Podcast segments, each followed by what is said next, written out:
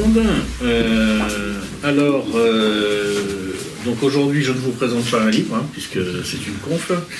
Alors, qu'est-ce que c'est une, une conf interactive? En fait, euh, je me suis dit euh, comment je vais faire pour pas trop embêter les gens en leur parlant d'économie, de géopolitique et de ces sujets-là. Euh, donc, une méthode, c'est de jouer.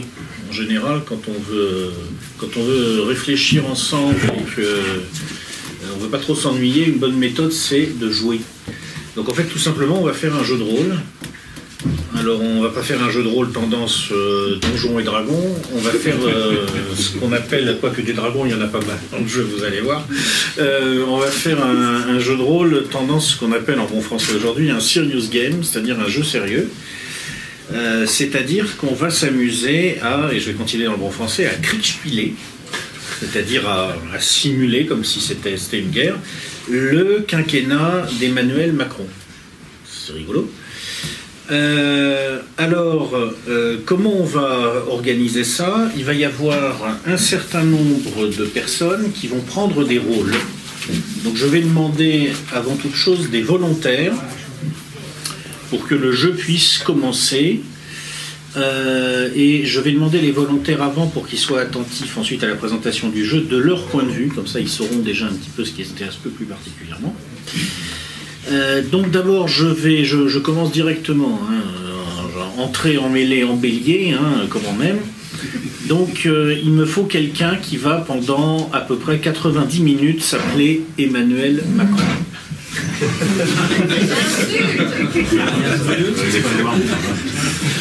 Alors, euh, y a-t-il un volontaire qui a envie d'être appelé Emmanuel Macron pendant une heure et demie?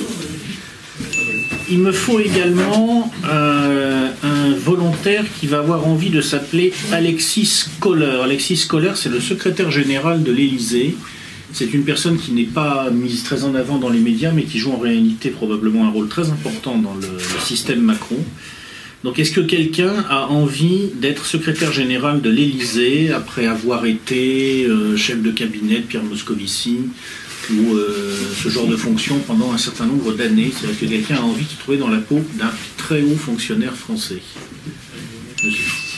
Ensuite, euh, est-ce que quelqu'un a envie d'être le président des Républicains et de s'appeler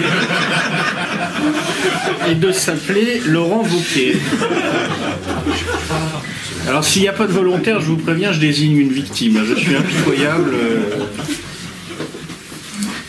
Y a-t-il y a... Oui, monsieur, on vous demande de bien pouvoir euh, rejoindre. Euh, et on continue en demandant un Jean-Luc Mélenchon. Euh, je demande une Marine Le Pen. Marine Le Pen, voilà. Euh, je demande un Philippe Martinez, secrétaire général de la C G T. Et euh, je demande un Pierre Gattaz, président du MEDEF. Je vais d'abord vous expliquer euh, comment on va fonctionner au niveau, au niveau du jeu. Euh, donc ce qu'on va faire, c'est qu'on va simuler semestre par semestre, d'accord? Et euh, au début de, de chaque semestre, chaque tour de jeu, ça représentera un semestre, d'accord? Au début de chaque semestre, je vais demander à une personne dans la salle, bah, par exemple Manu, de me donner un chiffre entre un et vingt, et ce chiffre correspond à un événement aléatoire, parmi un certain, un certain nombre d'événements aléatoires qui peuvent se produire pendant le quinquennat d'Emmanuel Macron. Alors je vous lis les vingt événements aléatoires qui peuvent se produire, sachant qu'ils ne se produiront pas tous, puisqu'il y aura neuf semestres qui vont être joués jusqu'au premier semestre deux mille vingt-deux, et que euh, donc il y a vingt éléments, événements. Donc il n'y en a que neuf sur vingt qui se produiront. Alors j'ai imaginé euh, une attaque ukrainienne sur le Donbass, le Maghreb gagné par le chaos libyen, c'est-à-dire ce qui se passe en Libye remonte via la Tunisie, sur l'Algérie, le Maroc, et cetera. Israël-Iran, la guerre ouverte. Arabie Saoudite-Iran, la guerre ouverte. Les deux événements d'ailleurs pouvant s'entraîner mutuellement dans une certaine mesure. Aléas climatiques majeurs, famine dans les pays à faible taux d'autosuffisance alimentaire, avec donc les conséquences que ça aura mécaniquement, entre autres, en termes de flux migratoires. Guerre de l'eau entre Égypte, Soudan et Éthiopie, avec là encore les conséquences que ça peut avoir en géopolitique et sur les flux migratoires. Super accord gazier entre Iran, Pakistan, Inde, Chine et Russie, et ce que ça peut impliquer en termes géopolitiques. Révolution colorée au Venezuela, krach boursier à Wall Street, l'Italie exige une révision radicale du fonctionnement de la zone euro, vers un Brexit très dur, ça se passe mal entre Européens et Britanniques, Taïwan proclame son indépendance, conflit au sommet du Parti communiste chinois, arrêt brutal du plan d'infrastructure chinois qui est en train de tirer encore en partie la croissance mondiale, troubles civils dans le sud-est indien, coup de frein brutal à la croissance de l'Inde, qui est l'autre moteur principal actuellement de la croissance mondiale en réalité. Conflit chaud entre Inde et Pakistan, ça peut arriver à tout moment pour diverses raisons. Révolution colorée en Turquie, M. Erdogan se fait régler son compte. La coalition des perdants explose en Allemagne. D'ailleurs, je ne sais même pas si elle aura le temps de se constituer avant d'exploser. euh, question catalane, le retour. C'est-à-dire cette fois, c'est l'Espagne qui explose. Ankara officialise sa sortie de l'OTAN. C'est-à-dire que là, ce n'est pas M. Erdogan qui se fait régler son compte, c'est lui qui règle son compte à l'OTAN. Crise bancaire surprise en Europe. Ça peut partir d'un peu partout où le système financier est foireux, c'est-à-dire partout. Voilà, donc ça c'est des événements qui peuvent venir percuter tout ça. Et alors à chaque fois, comment ça va se passer? Eh bien, on va commencer par demander à M. Macron ce qu'il en dit, qu'est-ce qu'il fait. Ensuite, on demandera à M. Kohler est-ce qu'il met en, en, en marche ce que dit M. Macron et comment il le fait. Donc très souvent, M. Kohler n'aura qu'une seule chose à faire, ça sera de dire, bon bah, je mets en marche ce que dit Emmanuel Macron, mais pour des raisons qu'il comprendra dans le courant du jeu, il est aussi possible qu'à un moment il dise autre chose. Et ce qu'il va dire peut changer beaucoup de choses dans le courant, de, dans le courant du jeu. Euh, ensuite, on demandera à M. Wauquiez, à M. Mélenchon et à Mme Le Pen qu'est-ce qu'ils en disent politiquement, quelle stratégie ils choisissent pour le courant politique qu'ils représentent par rapport à ce qui est en train de se passer. Ensuite, on demandera à M. Martinez s'il bloque la France ou pas. Et pour finir, nous demanderons à M. Gattaz ce qu'il en pense, et ce qu'il en pense interagira avec des choses qui se passent de façon souterraine pour tout le monde, y compris d'ailleurs pour ses acteurs, car il y a un dessous des cartes, et en tant que maître du jeu, je ne le dévoilerai qu'à la fin de la partie. C'est moi qui vais me charger de simuler ce qui se passe dans ce dessous des cartes pendant la partie. Voilà comment on va jouer. Alors pour rendre le jeu encore plus drôle, j'ai préparé, j'ai préparé des petits papiers où les différents acteurs se voient communiquer un agenda public, que je vais lire en leur remettant le papier, et aussi un agenda caché qui ne concerne qu'eux, ils n'ont pas à le montrer à leurs voisins ni aux autres joueurs, et ça, ça va interagir avec ce qu'ils font pendant le jeu. Alors je commence par M. Gattaz, c'est vous. Donc votre agenda public, qui est tout à fait logique, c'est développer l'emploi en donnant aux entreprises les moyens d'être compétitives. C'est ce qui est écrit sur le site internet du MEDEF. Il y a un agenda privé, il est un peu différent. Voilà. Ensuite, je pense à M. Philippe Martinez, que j'ai devant moi. Son agenda public, c'est bien sûr défendre les travailleurs français en général et les adhérents de la C G T en particulier. Voilà. Dans cet ordre-là ou dans l'autre, ça c'est à vous de voir. Hein. Euh, Madame Marine Le Pen, elle a un agenda public qui est de faire enfin gagner un courant souverainiste slash identitaire, dans les proportions que vous déterminez, euh, si tant est qu'elle soit déterminable, et en imaginant que vous pouvez un jour gagner. Mais pourquoi elle rigole tout de suite? Bon. Et voilà, il y a un petit agenda caché derrière. Donc ensuite on a M. Mélenchon. C'est lui. C'est lui. Alors lui, il doit faire gagner la gauche dite radicale en deux mille vingt-deux. Ah, tout un programme. Tout un programme. Ensuite, on a Monsieur Wauquiez. C'est moi. Alors qu'il doit lui, par contre, faire gagner la droite, sans qu'on sache d'ailleurs tout à fait bien ce qu'est la droite, en deux mille vingt-deux, sur une ligne que j'ai qualifiée de néo-sarkozyste. Il est difficile de la définir d'ailleurs, la ligne Wauquiez, on va appeler ça comme ça. En tout cas, il y a un agenda caché qui, vous allez voir, est beaucoup plus clair.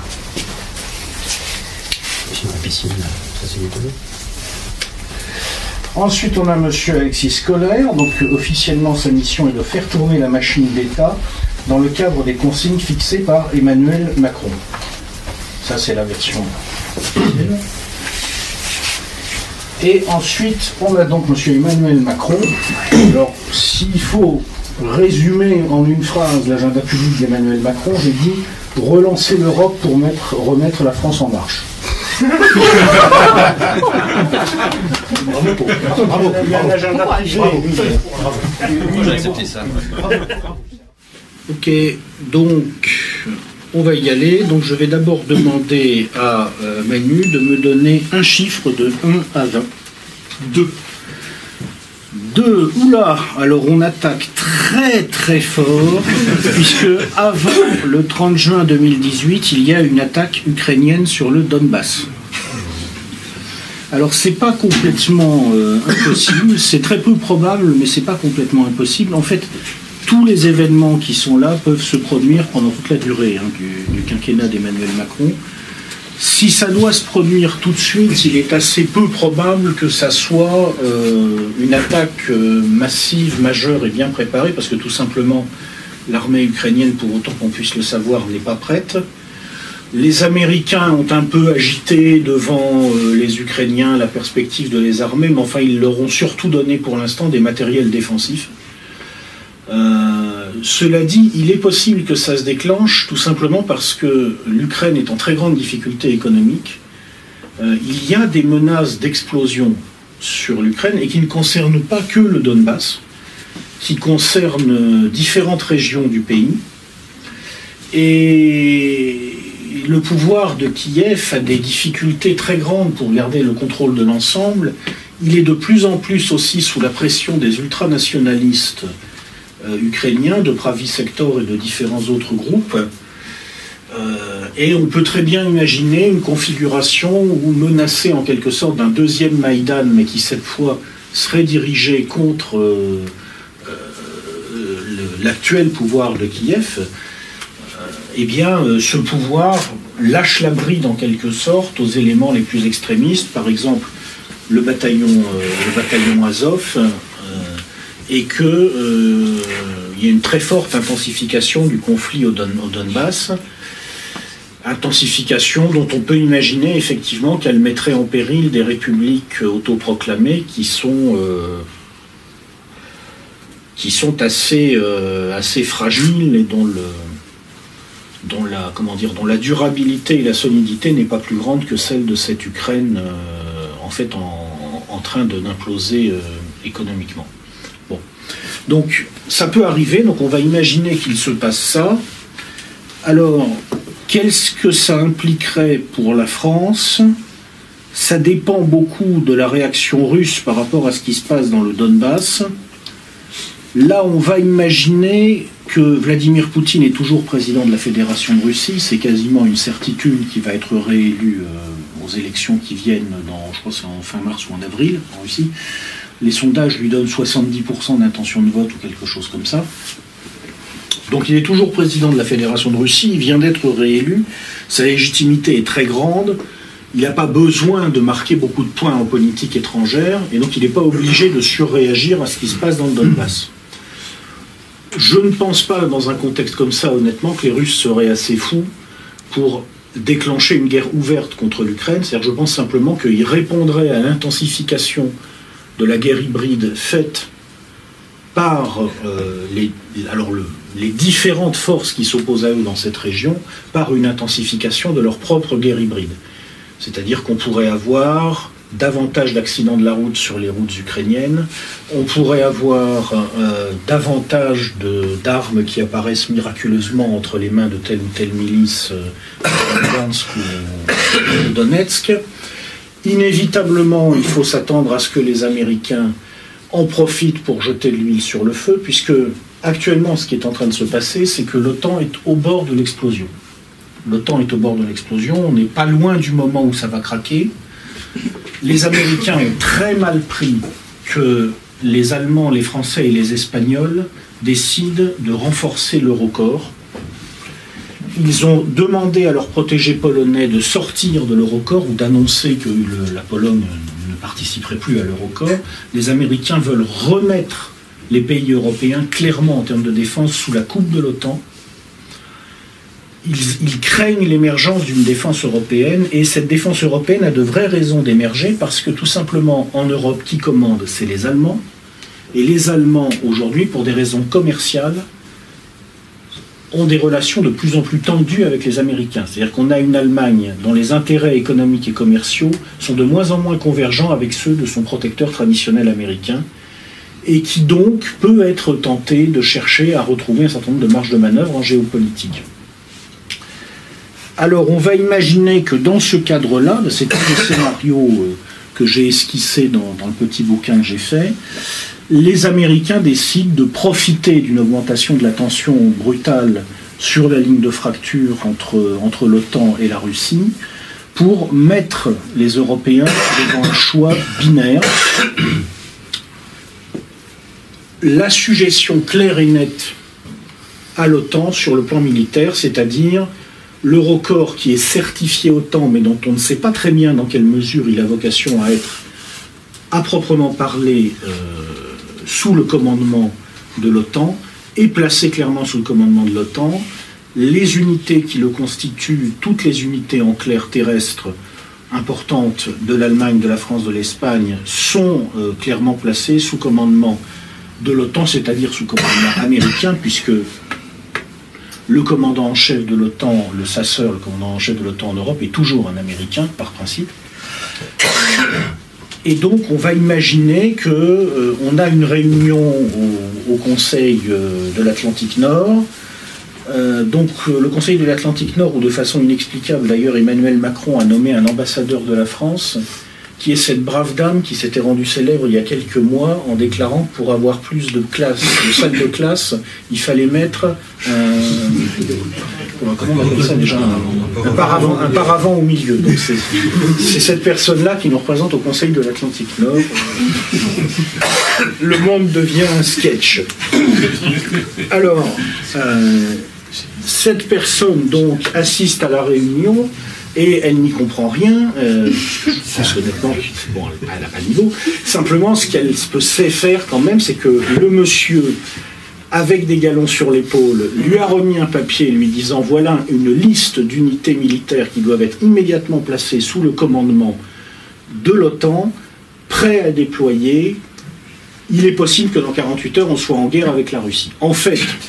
il est extrêmement peu probable que ça arrive, mais c'est un moyen pour les Américains de faire clairement acter que les pays européens restent militairement complètement sous le commandement de l'OTAN. Alors, euh, monsieur Macron va évidemment avoir une décision à prendre. Alors, il en parle avec euh, un certain nombre de ses conseillers, euh, euh, entre autres avec ses... des gens d'ailleurs qui n'ont pas nécessairement des, des compétences militaires. On en parle bien sûr avec le chef d'état-major de, de, des armées, euh, ce n'est pas celui qui l'a enviré et engueulé, euh, le, le nouveau. Euh, il en parle aussi avec ses anciens collègues de la banque Rothschild.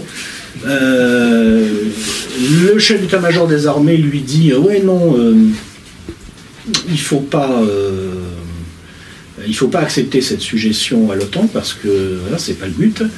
Euh, par contre, ses anciens collègues de la banque Rothschild, avec qui il en discute, ils disent « Bon, écoute, on ne va pas se fâcher trop quand même avec les Américains qui ont l'air très énervés pour ces histoires de d'Ukraine dont on n'a pas grand-chose à faire. Tu vas leur dire oui, de toute façon, c'est pas grave, nos unités militaires, euh, bon, après, on les bougera ou on les bougera pas, mais dans un premier temps, tu vas leur dire oui. » Et la question que je pose à M. Macron, c'est dans ce contexte-là, qu'est-ce qu'il fait, qu'est-ce qu'il dit et comment il s'en sort?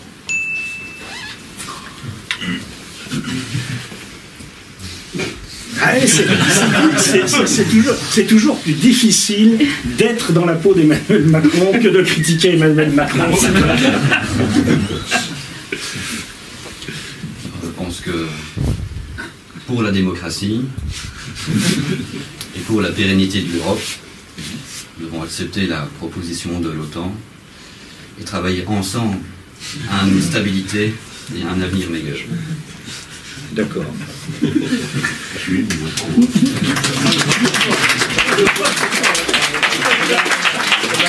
devriez postuler, je pense que vous... On a parmi les sacs pour vomir. C'est bon. Alors, euh, alors maintenant, on va voir ce que fait M. Alexis Kohler. Alors, il faut savoir que M. Kohler, euh, euh, lui aussi, euh, a des amis, lui aussi il en parle. Il n'a pas tellement d'amis, M. Kohler, dans la sphère militaire, pas tant que ça d'ailleurs non plus dans, dans les affaires étrangères. Par contre, il a beaucoup d'amis dans les milieux politiques français, disons de ce qu'il était convenu d'appeler à une certaine époque le Parti socialiste, je veux dire social-traître, pardon. Euh, Et donc il en parle avec ces gens, donc euh, certains d'entre eux lui disent euh, oui, il faut appuyer complètement Emmanuel Macron, d'autres lui disent euh, bon ben pour l'instant euh, tu vas faire profil bas, euh, mais enfin quand même euh, euh, c'est un peu embêtant les positions que prend M. Macron. Et M. Kohler, euh, dans cette histoire, lui simplement ce qu'il va noter, c'est que euh, parmi ses amis, il a un Michel Sapin qui lui dit « oui, c'est bien ce que fait Macron », et un Pierre Moscovici qui lui dit « ah, c'est pas si bien que ça ».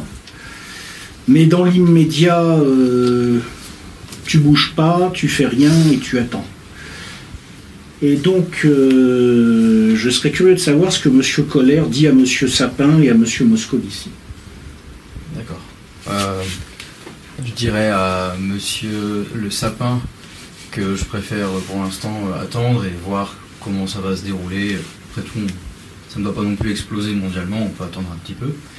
Et je dirais à M. Moscovici que je suis réellement d'accord avec lui et que pour l'instant je ne vais pas prendre de position publique ni quoi que ce soit sur Emmanuel, à Emmanuel Macron. Ok. D'accord. Eh bien on a un Emmanuel Macron et un Alexis Kohler, c'est bon. euh, alors... En fait, euh, M.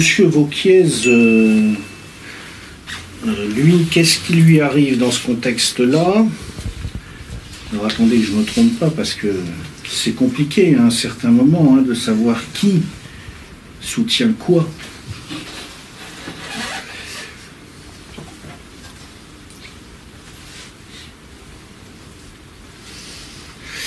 Alors, M. Wauquiez, il en parle avec ses amis dans les milieux d'affaires, et M. Wauquiez, il va commencer d'ailleurs à, à avoir un peu le même problème que M. Kohler, euh, c'est que ses amis dans les milieux d'affaires vont pas forcément être tout à fait, euh, tout à fait sur la même longueur d'onde. C'est-à-dire que euh, M. Bolloré, par exemple, va dire à M. Wauquiez, euh, un peu comme M. Moscovici, dire, non, non, il, moi ça ne me plaît pas trop ce qui est en train de se passer en ce moment, euh, alors que M. Bouygues euh, va dire, euh, oui non, c'est finalement il est pas mal cet Emmanuel Macron, et dans cette affaire-là, euh, je trouve que les Républicains devraient l'appuyer. Et donc là, il va falloir que M. Wauquiez fasse un choix, un choix très difficile, et qui s'apparente à un pile ou face. Mais il faut le faire.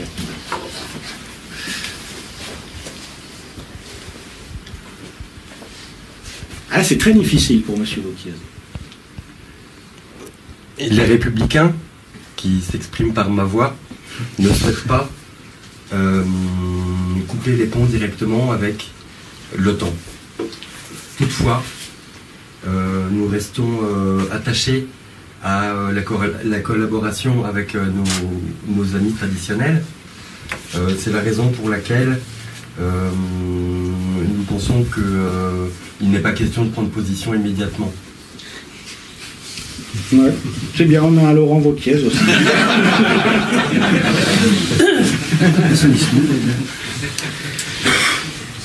Alors... Euh... Au cas particulier de M. Mélenchon, euh, je pense... Alors, bah, vous, vous, il se trouve que dans ce, dans ce contexte-là, euh, vous n'avez pas tellement de, de choix à faire, j'ai l'impression. Ah, quoique, non, je dis une bêtise. Non, non, si, si, si, si. Vous allez avoir des choix à faire. Vous allez avoir des choix à faire parce que euh, il va y avoir un grand désaccord qui va assez vite apparaître entre, entre vos différents amis. C'est-à-dire que la base du, euh, de, votre, de votre mouvance politique euh, va être vent debout contre les choix d'Emmanuel Macron, ce qui est assez prévisible d'ailleurs dans un contexte comme ça. Par contre, euh, vous allez euh, vous apercevoir que, euh, au niveau du Grand Orient, les choses sont plus compliquées. Or, vous avez aussi pas mal d'amis dans le, dans le Grand Orient. Euh, donc vos, vos amis du Grand Orient vont vous demander, euh, en gros, euh, de, de prendre position contre ce que fait Emmanuel Macron, publiquement, mais en même temps, euh, pas trop. Pas trop. euh, et vous avez votre base à gérer par ailleurs qui... Voilà. Comment vous vous en sortez? euh...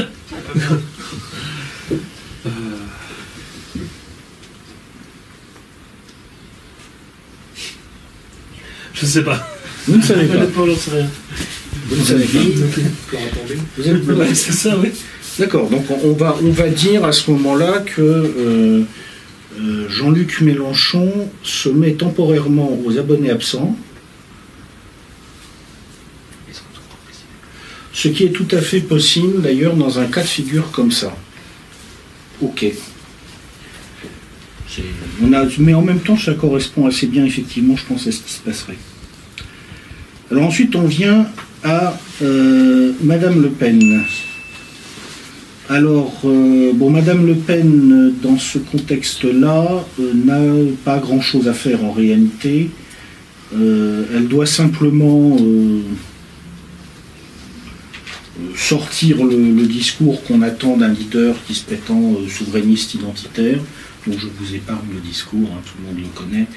Il n'y a pas de... Pas, parmi les, les gens qui peuvent graviter autour de vous, en l'occurrence, il n'y a pas tellement de conflits qui vont se déclencher, donc... Vous n'avez pas vraiment de choix à faire, à moins que vous, personnellement, vous ayez décidé qu'il fallait appuyer Emmanuel Macron, mais dans un cas comme ça, je vois aucune raison, donc ça ne se pose pas. Alors, ensuite, on a M. Philippe Martinez. Et M. Martinez, ben, c'est un peu comme M. Mélenchon. C'est-à-dire que... Euh, donc, je, je vais considérer qu'il va faire comme lui, hein, parce que c'est...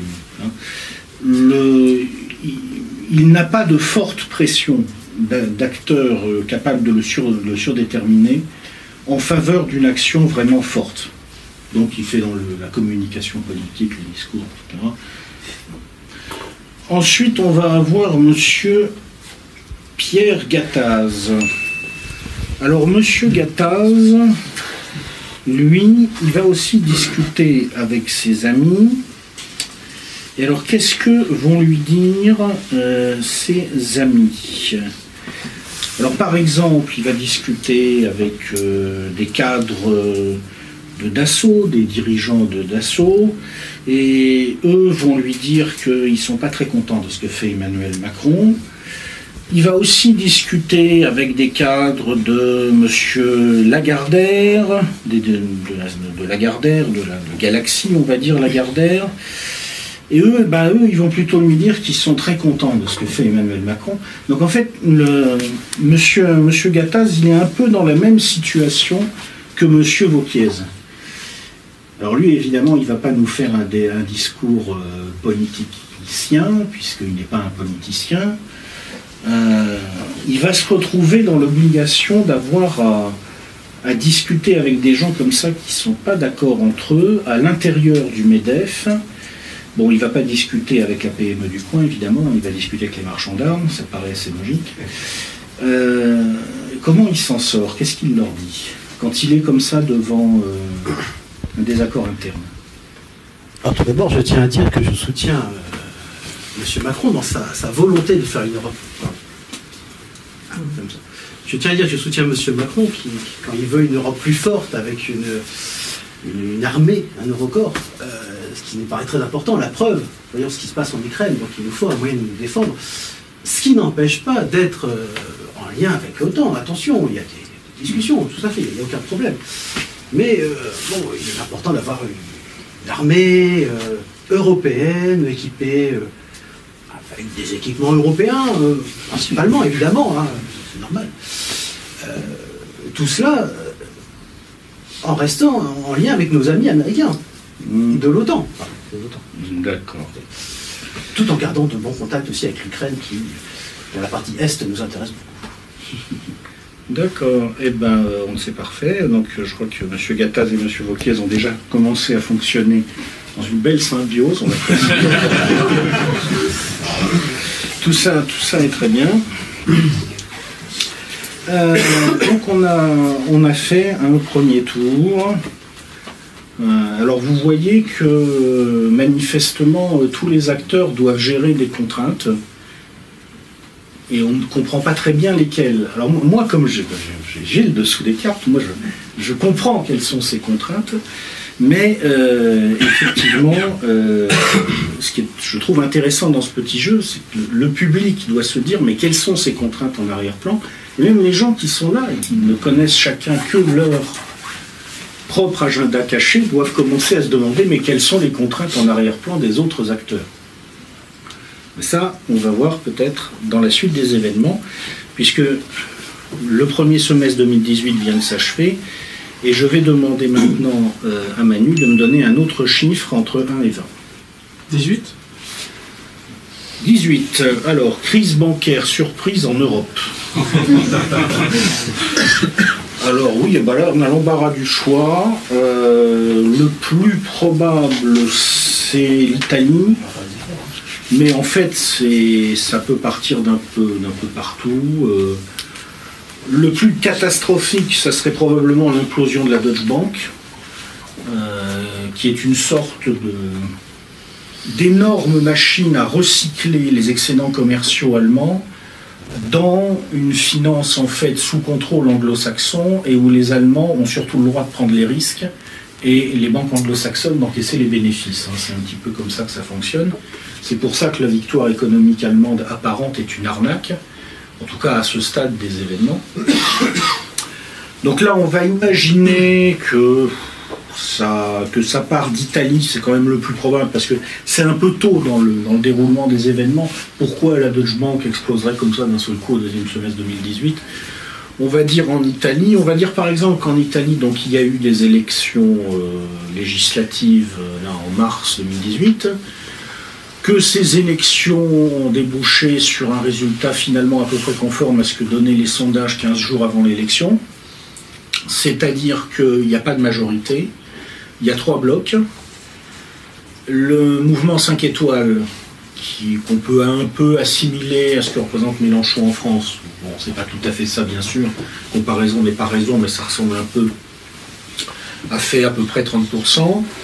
Euh, le, le bloc de centre-gauche, on va dire, qui ressemble un peu, enfin c'est Renzi et compagnie, euh, c'est Renzi qui s'appelle, avec les Italiens, moi je parle pas la langue, je...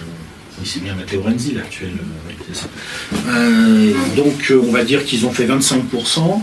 Et puis, il y a un bloc de droite qui regroupe à la fois Berlusconi. Enfin, les Berlusconi, officiellement, on n'a pas le droit d'être candidat. Donc, officiellement, c'est pas lui. Mais bon, ses amis qui ont fait quinze à seize pour cent et qui sont agglomérés avec un ensemble Ligue du Nord et différents autres mouvements euh, qu'on classe généralement en droite radicale et identitaire, et qui ont fait, eux, vingt à vingt-cinq pour cent. L'Italie est un pays maintenant où les populistes sont majoritaires. Le M cinq S plus les populistes de droite, plus de cinquante pour cent de la population probablement, ou en tout cas pas loin, on va voir ce qui va se passer aux, aux législatives. Bien entendu, une fois que les élections ont eu lieu, combinazione, obligé, en Italie, donc Berlusconi euh, qui, qui, qui a sauvé les meubles pour son, son, sa petite boutique en s'alliant avec une, une droite qui est très eurosceptique, se fait un petit peu sermonner par Bruxelles et décide finalement qu'il va essayer de gouverner avec le centre-gauche, c'est un scénario possible, pour refabriquer un gouvernement, on va dire pas ouvertement anti-euro en tout cas, dans une phase au moins intermédiaire. L'Italie rentre dans une période d'instabilité, là c'est pratiquement certain, mais on va dire que au premier trimestre deux mille dix-huit, ça n'explose pas directement. Simplement, ce qui va se passer, c'est que ce nouveau gouvernement euh, va être très vite confronté au fait qu'en Italie plus qu'ailleurs, il y a les comptes et il y a la réalité. Donc le système bancaire italien implose joyeusement dans le courant du deuxième semestre deux mille dix-huit. Et ça va avoir pour conséquence de déstabiliser très fortement le... l'ensemble de l'économie européenne. En particulier, la crise bancaire menace de contaminer une grande partie du système bancaire européen. Donc, la Deutsche Bank en Allemagne, la bombe dont je vous parlais tout à l'heure, qui peut être déclenchée par le détonateur italien, mais aussi en France, par exemple, la Société Générale. On peut très bien imaginer qu'on apprenne que voilà, la Société Générale est au bord de la faillite. Et dans ce cadre-là, comment réguler les choses, comment empêcher le... que la crise systémique devienne, euh, devienne incontrôlable. Alors, le... la réaction probable de la Commission européenne et de l'Eurogroupe, c'est-à-dire le Conseil des, des ministres des Finances de la zone euro, ce serait d'utiliser les armes euh, dont, doté, dont se sont dotées ces institutions ces dernières années et qui permettent en gros de faire ce qu'on appelle un bail-in. Qu'est-ce que c'est un bail-in? Jusqu'ici, euh, jusqu'à récemment, quand on avait une banque systémique qui était au bord de la faillite, on faisait ce qu'on appelait un bail-out. Le bail-out, c'était en gros, ben, bon... Euh, si la banque en question fait faillite, tout le système saute, elle ne peut pas faire faillite, donc l'État va venir à sa rescousse, donc en fait le contribuable. C'est simple, hein, l'État en fait c'est le contribuable. Donc on va souvent transformer de la dette privée en dette publique. Alors je vous passe les détails de tous les, toutes les, tous les mécanismes qui permettent de le faire, parce que c'est très complexe. Euh, ça peut correspondre à des rachats de créances... Euh, Euh, irrecouvrable ou en tout cas douteuse, ça peut correspondre à des, une recapitalisation pure et simple, ça peut se faire au niveau national, ça peut se faire au niveau central, ça peut se faire par la Banque Centrale Européenne, enfin, c'est très complexe. Ça s'est fait d'ailleurs de différentes façons ces dernières années, ça s'est fait récemment en Italie quand il y a eu la, la faillite de la banque euh, Monte di Piazza. Euh, donc ça peut recommencer demain, sauf que, sauf que euh, quand il y a eu le, le sauvetage de cette banque, les Allemands ont commencé à gueuler très sérieusement parce qu'en gros ils ont dit non mais attendez, euh, euh, concrètement quand l'État italien qui a déjà une dette totalement délirante vient au secours d'une banque comme ça, ça veut dire qu'en réalité... Euh, la Banque d'Italie et ou l'État italien, enfin la puissance publique italienne en réalité, transfère par son intermédiaire des créances douteuses, en fait, aux gens qui ont eux-mêmes des créances sur l'État italien et la, et la Banque euh, en Italie, c'est-à-dire via le système Target, dans la zone euro, en fait, l'Allemagne. Bon. Donc là, ça ne marche plus comme ça, et cette fois, on décide de faire un bail-in et pas un bail-out. Alors qu'est-ce que c'est le bail-out? C'est que c'est pas... un sauvetage par le contribuable, c'est un sauvetage par les déposants. C'est-à-dire que les gens qui avaient de l'argent dans ces banques, on va leur dire, bon ben, vous aviez de l'argent chez nous, et ben il n'y a plus rien. Bon. Alors après, à des taux différents, vous pensiez que vous aviez cent, vous avez quatre-vingts, et cetera.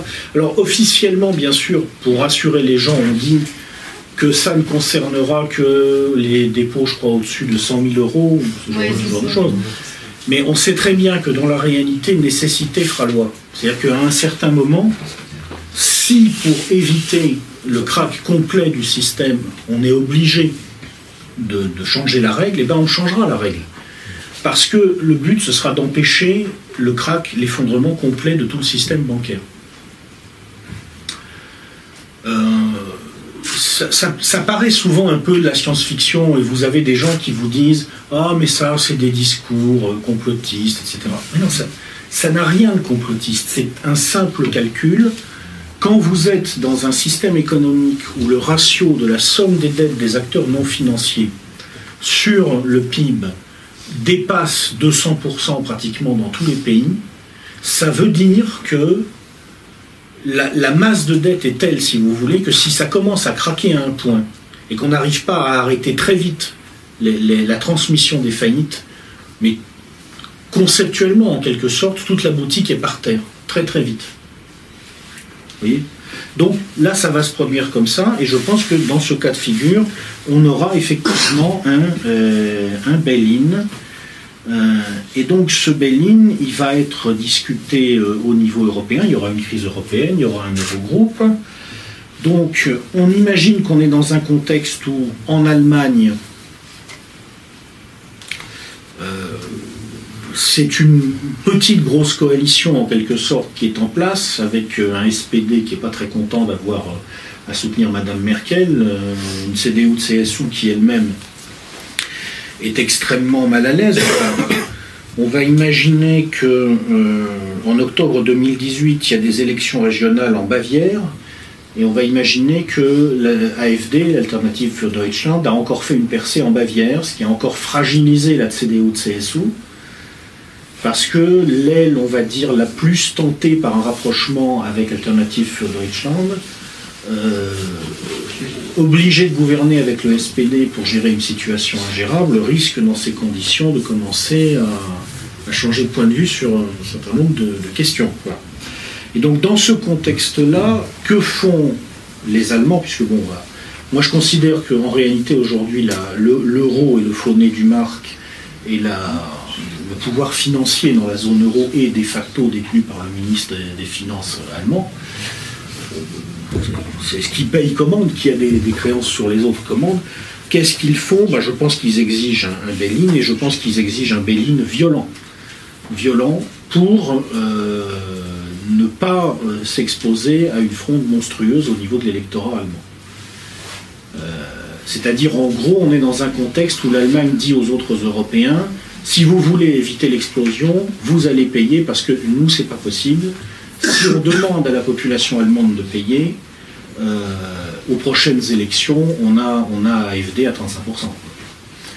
Et je pense que ça, ça se produirait vraiment comme ça, bien qu'il y ait le S P D à l'intérieur de la coalition, et bien qu'il ait apparemment de bonnes chances d'avoir le ministère des Finances, parce que je crois que, euh, en quelque sorte, euh, la tension deviendrait telle que même les tendances pro-européennes et européistes du S P D seraient débordées. On va, on va dire que ça se passerait comme ça. Je n'ai pas de certitude, bien sûr, mais enfin, je vous, je vous dresse un, un scénario possible. Et donc, à ce moment-là, eh bien, les, les Allemands disent, par exemple, bah, pour la Société Générale, c'est facile. Euh, en gros, on fait une spoliation. Alors, on n'enlève pas tout, mais enfin, le, tous les clients de la Société Générale, sauf vraiment ceux qui ont des tout petits comptes, se retrouvent avec euh, moins vingt pour cent, moins trente pour cent, alors par différents mécanismes, il faut voir comment ils habilleraient les choses. Enfin, c'est vraiment une situation de faillite bancaire et de spoliation. Et donc la question qui est posée à M. Macron, c'est: qu'est-ce qu'il dit aux Allemands dans un contexte pareil? Alors, avant qu'il réponde, on va quand même lui donner quelques indications sur ce que lui disent ses amis. Euh, eh bien, en fait... Euh,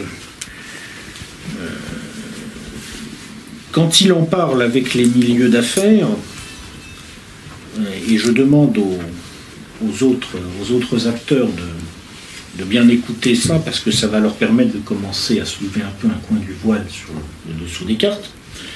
Quand il en parle avec, euh, avec les milieux d'affaires, euh, eh bien, euh, il s'aperçoit que euh, quand on est dans la galaxie Dassault, dans la galaxie Bolloré, on est plutôt partisan du fait que oui, on va, on va faire ce que disent les Allemands, alors que, euh, curieusement, quand on est plutôt, on va dire, euh, dans la galaxie Lagardère ou dans la galaxie Bouygues, on dit plutôt non, non, mais euh, là, il va falloir résister un peu à ce que, à ce que disent les Allemands. Et... Euh, Monsieur, au niveau, au niveau euh, des milieux d'affaires bancaires, euh, quand on est plutôt dans, le, dans la mouvance, on va dire, de la banque Rothschild, euh, on est plutôt assez réticent à accepter le diktat de Berlin. Alors que quand on est dans euh, la mouvance, on va dire d'autres groupes, je ne sais pas, on va dire Lazard, tiens, par exemple, là on est plutôt partisan d'accepter le diktat de Berlin. Et alors que fait M. Macron dans un tel contexte?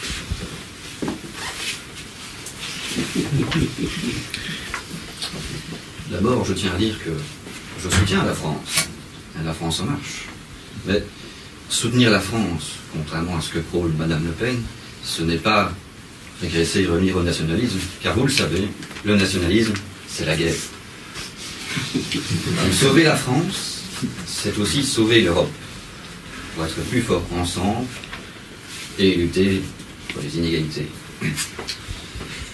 Dans ce cadre, je pense que nous devons discuter avec nos alliés, nos, nos amis avec vous, les amis allemands.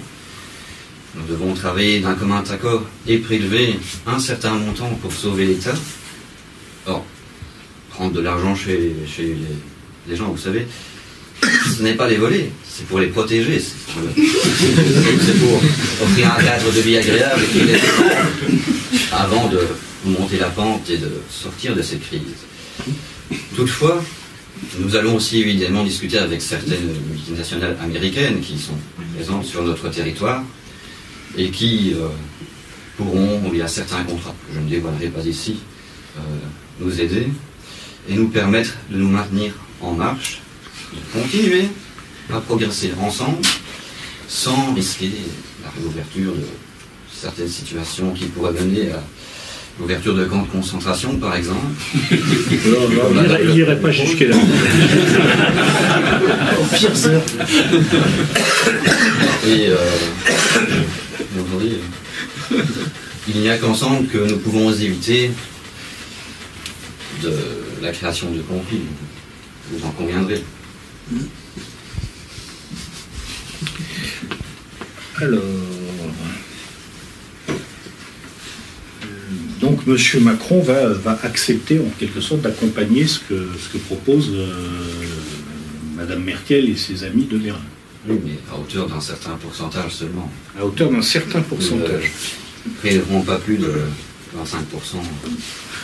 Mais bon, le reste sera compensé par des contrats euh, avec, par exemple, nos amis américains qui permettront de venir s'implanter plus facilement sur le territoire français et européen, puisque la France c'est l'Europe, afin de compenser, de rembourser, si vous voulez, l'autre partie de la dette de nos banques qu'il faut sauver, puisque c'est par la banque que nous pourrons sauver le pays.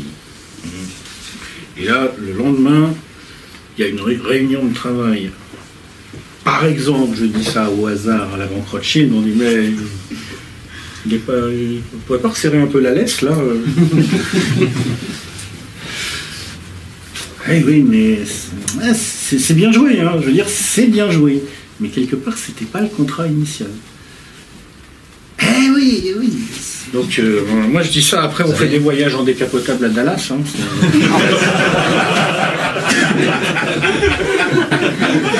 en tant que président de la France, je me dois de montrer un exemple de tolérance. Nous devons discuter avec tous nos partenaires et prendre des décisions qui conviennent après cette, ces discussions.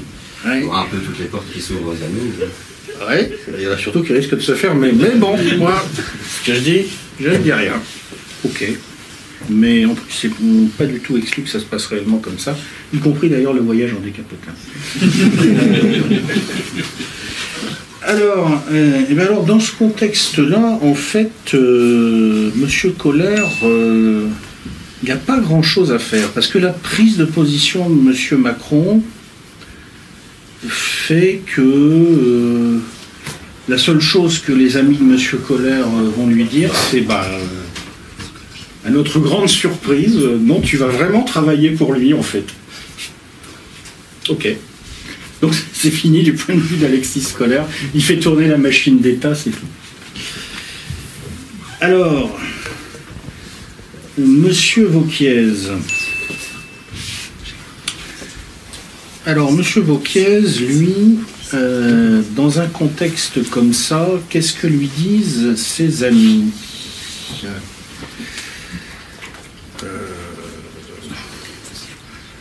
Alors, en fait, comme on l'a vu tout à l'heure à propos de, de, monsieur, de monsieur Macron, euh, euh, monsieur Bolloré euh, dit en l'occurrence que la position admise par monsieur Macron est à peu près acceptable. Monsieur Bouygues. Monsieur Bouygues, lui, il est plus... plus réticent. Il trouve que ça va coûter quand même très cher de continuer comme ça à toujours dire euh, amen à tout ce qui vient de Berlin. Et donc on a une situation qui est un peu compliquée pour monsieur Wauquiez, qui est que parmi ses amis, disons parmi les gens qui, qui consultent dans le, dans, le, dans le grand patronat français, il en a certains qui lui disent euh, c'est bien ce qu'il fait, euh, monsieur Macron, et d'autres qui lui disent euh, ouais, mais euh, ça pourrait être mieux. Euh, comment, comment il va s'en sortir? C'est un peu la même chose que la première fois. Hein, mieux euh, comment hein? Mieux comment? Ah, alors ça c'est intéressant. Là, monsieur, monsieur Wauquiez demande aux gens qui lui ont dit ça pourrait être mieux, comment ça pourrait être mieux. Donc en fait, les gens qui lui disent ça, c'est, euh, on va dire, des gens qui sont proches, on va dire, allez, on va appeler ça la, la galaxie Bouygues, par exemple, ou la galaxie la, Lagardère. Mieux comment? Je pense qu'il y a des gens, en gros, qui vont commencer à dire à, à M. Wauquiez, euh, bon, euh, l'Union européenne, c'est bien, mais... Là, en ce moment, ce qui est en train de se passer, c'est que le Brexit a eu lieu. Nous avons un président américain qui...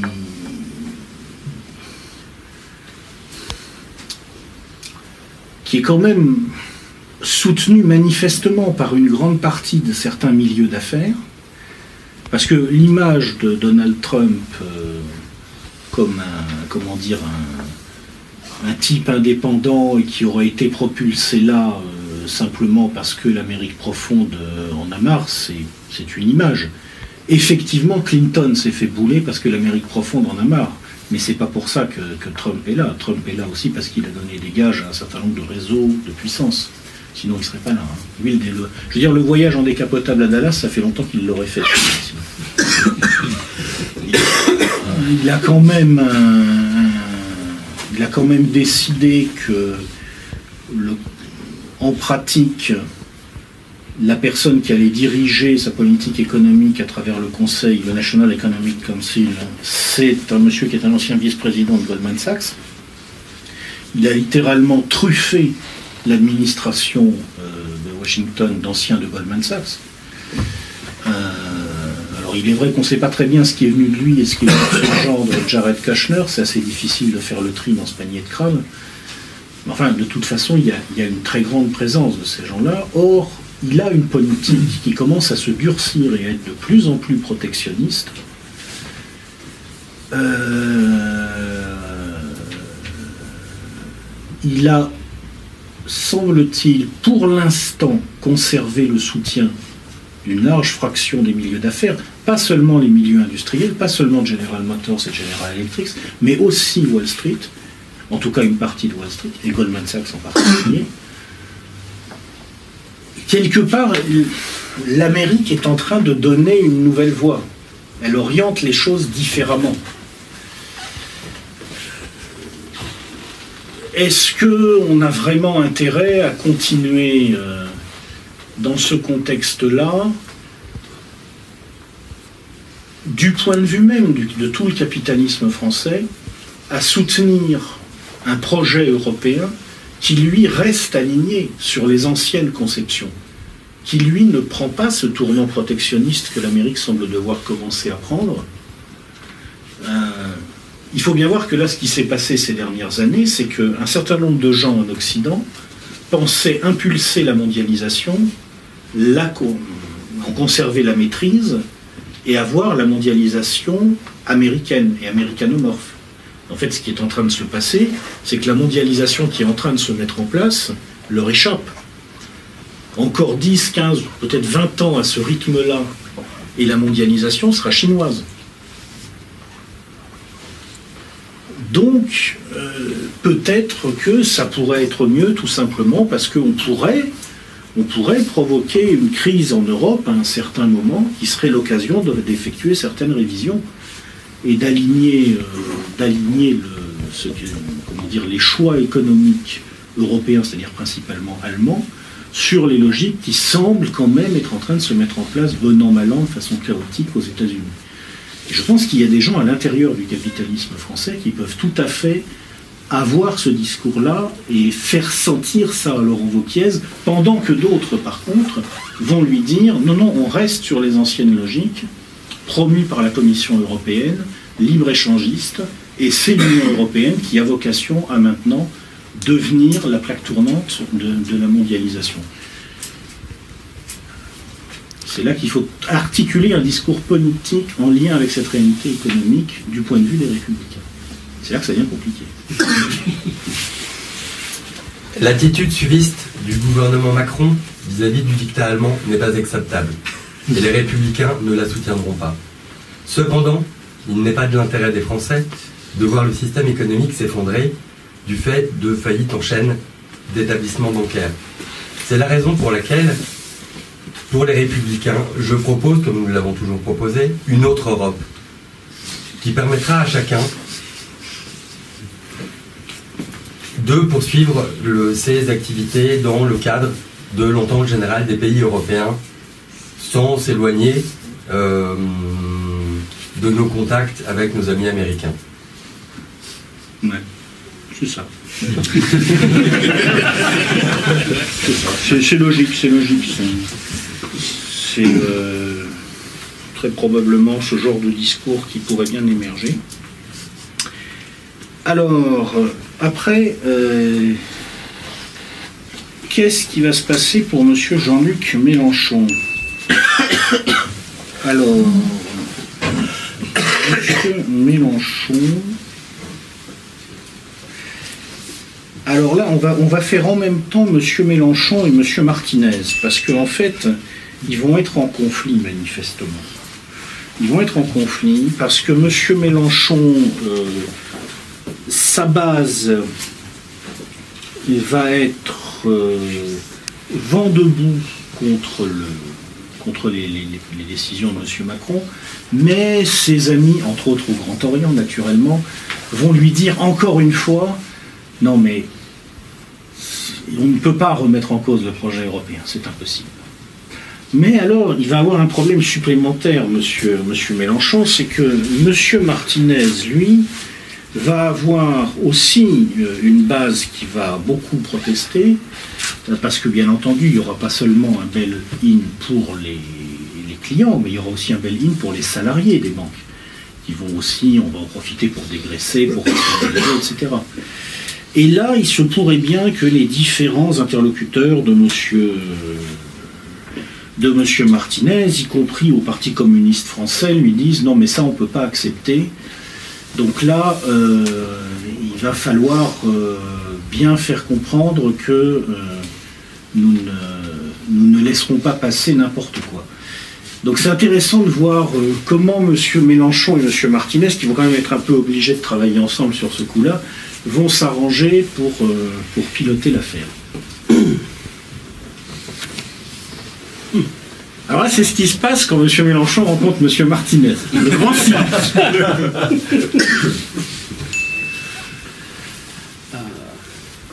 En premier lieu, bah, je tiens à dire que je trouve scandaleux la, la demande de l'Allemagne et euh, l'aplaventrisme de, de M. Macron face au... À ces, à, ces, à ces demandes, et que l'Europe ne pourra jamais se construire euh, sans la, la, la solidarité. D'accord, donc M. Mélenchon... Ouais. D'accord. Alors tout d'abord, je tiens à préciser quelque chose d'important, c'est que je suis en totale opposition avec ce que Marine Le Pen n'a pas encore dit.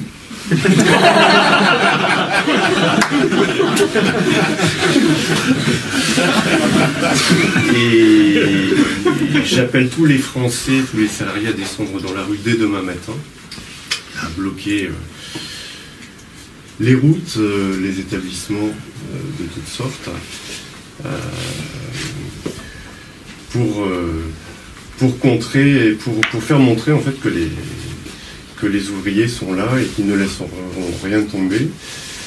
Et euh, au passage, si on peut casser la gueule à quelques fascistes, ça peut être intéressant. Et je n'ai pas le droit de vous dire non plus que je suis euh, d'accord avec M. Mélenchon, donc je ne vous le dis pas. D'accord, ouais, bah c'est enfin, marrant, ça sonne vrai, quoi. en, fait, en fait, quand on s'amuse comme ça à, des, à essayer d'imaginer ce que peut être le dessous des cartes et qu'on met les mecs dans la, les conditions qui font que, ça sonne vrai, quoi. C'est drôle. Bon, alors, euh, en résumé, donc, bon, y a peut-être quelques fascistes qui se font casser la gueule, et encore, je pense. Même pas, même pas, probablement. Euh, mais euh, peut-être, bon, en fait, en fait ce, qui est, ce qui est assez terrible hein, je veux dire, dans, cette, dans cette histoire, c'est que là, je, je suis en train de regarder ce qui se passe en même temps sur les, sur, dans le dessous des cartes, en quelque sorte, et j'arrive à la conclusion, en gros, que euh, pour Madame Le Pen, il n'y a que deux solutions dans, dans une configuration comme ça. La première solution, c'est que des gens qui sont bien plus puissants que ceux qui sont là, et je ne parle pas des personnes physiques qui sont là, mais des, des, des gens qui, qui représentent ces personnes physiques, vont décider qu'elle ne sert absolument à rien et on ne s'occupe pas d'elle, ou alors ils vont décider de l'utiliser pour commettre une immense saloperie. C'est les deux, les deux possibilités, il n'y en a pas d'autre. Donc je, je, comme je comme je suis pas un méchant homme, je demande à Madame Le Pen si elle préfère être ignorée ou utilisée cyniquement. Oh ben. Plutôt être ignorée. Bon, donc, donc Madame Le Pen n'a pas droit à la parole, donc c'est pas compliqué, parce qu'on est passé aux choses sérieuses et que manifestement, pour l'instant, elle sert à rien du point de vue des gens qui tirent les ficelles. Donc voilà. Le tour est fini pour se voir Madame Le Pen.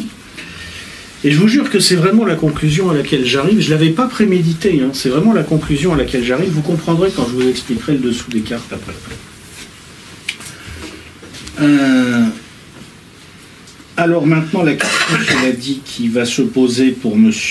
Gattaz, qui est quand même confronté à un mouvement social extrêmement dur, c'est comment est-ce qu'il réagit ? Alors, à l'intérieur du patronat français, qui dit quoi à ce moment-là? Alors, je pense que monsieur, enfin, le, disons, on va dire la galaxie Lagardère, on va les appeler comme ça, hein, parce que je ne parle pas nécessairement d'un groupe, je veux dire, il a fallu que je donne des noms aux différentes forces qui s'agitent à l'intérieur de ces milieux. Donc j'ai dit, il y a Lagardère d'un côté, il y a Bouygues de l'autre, mais... peu importe, j'aurais pu donner d'autres noms.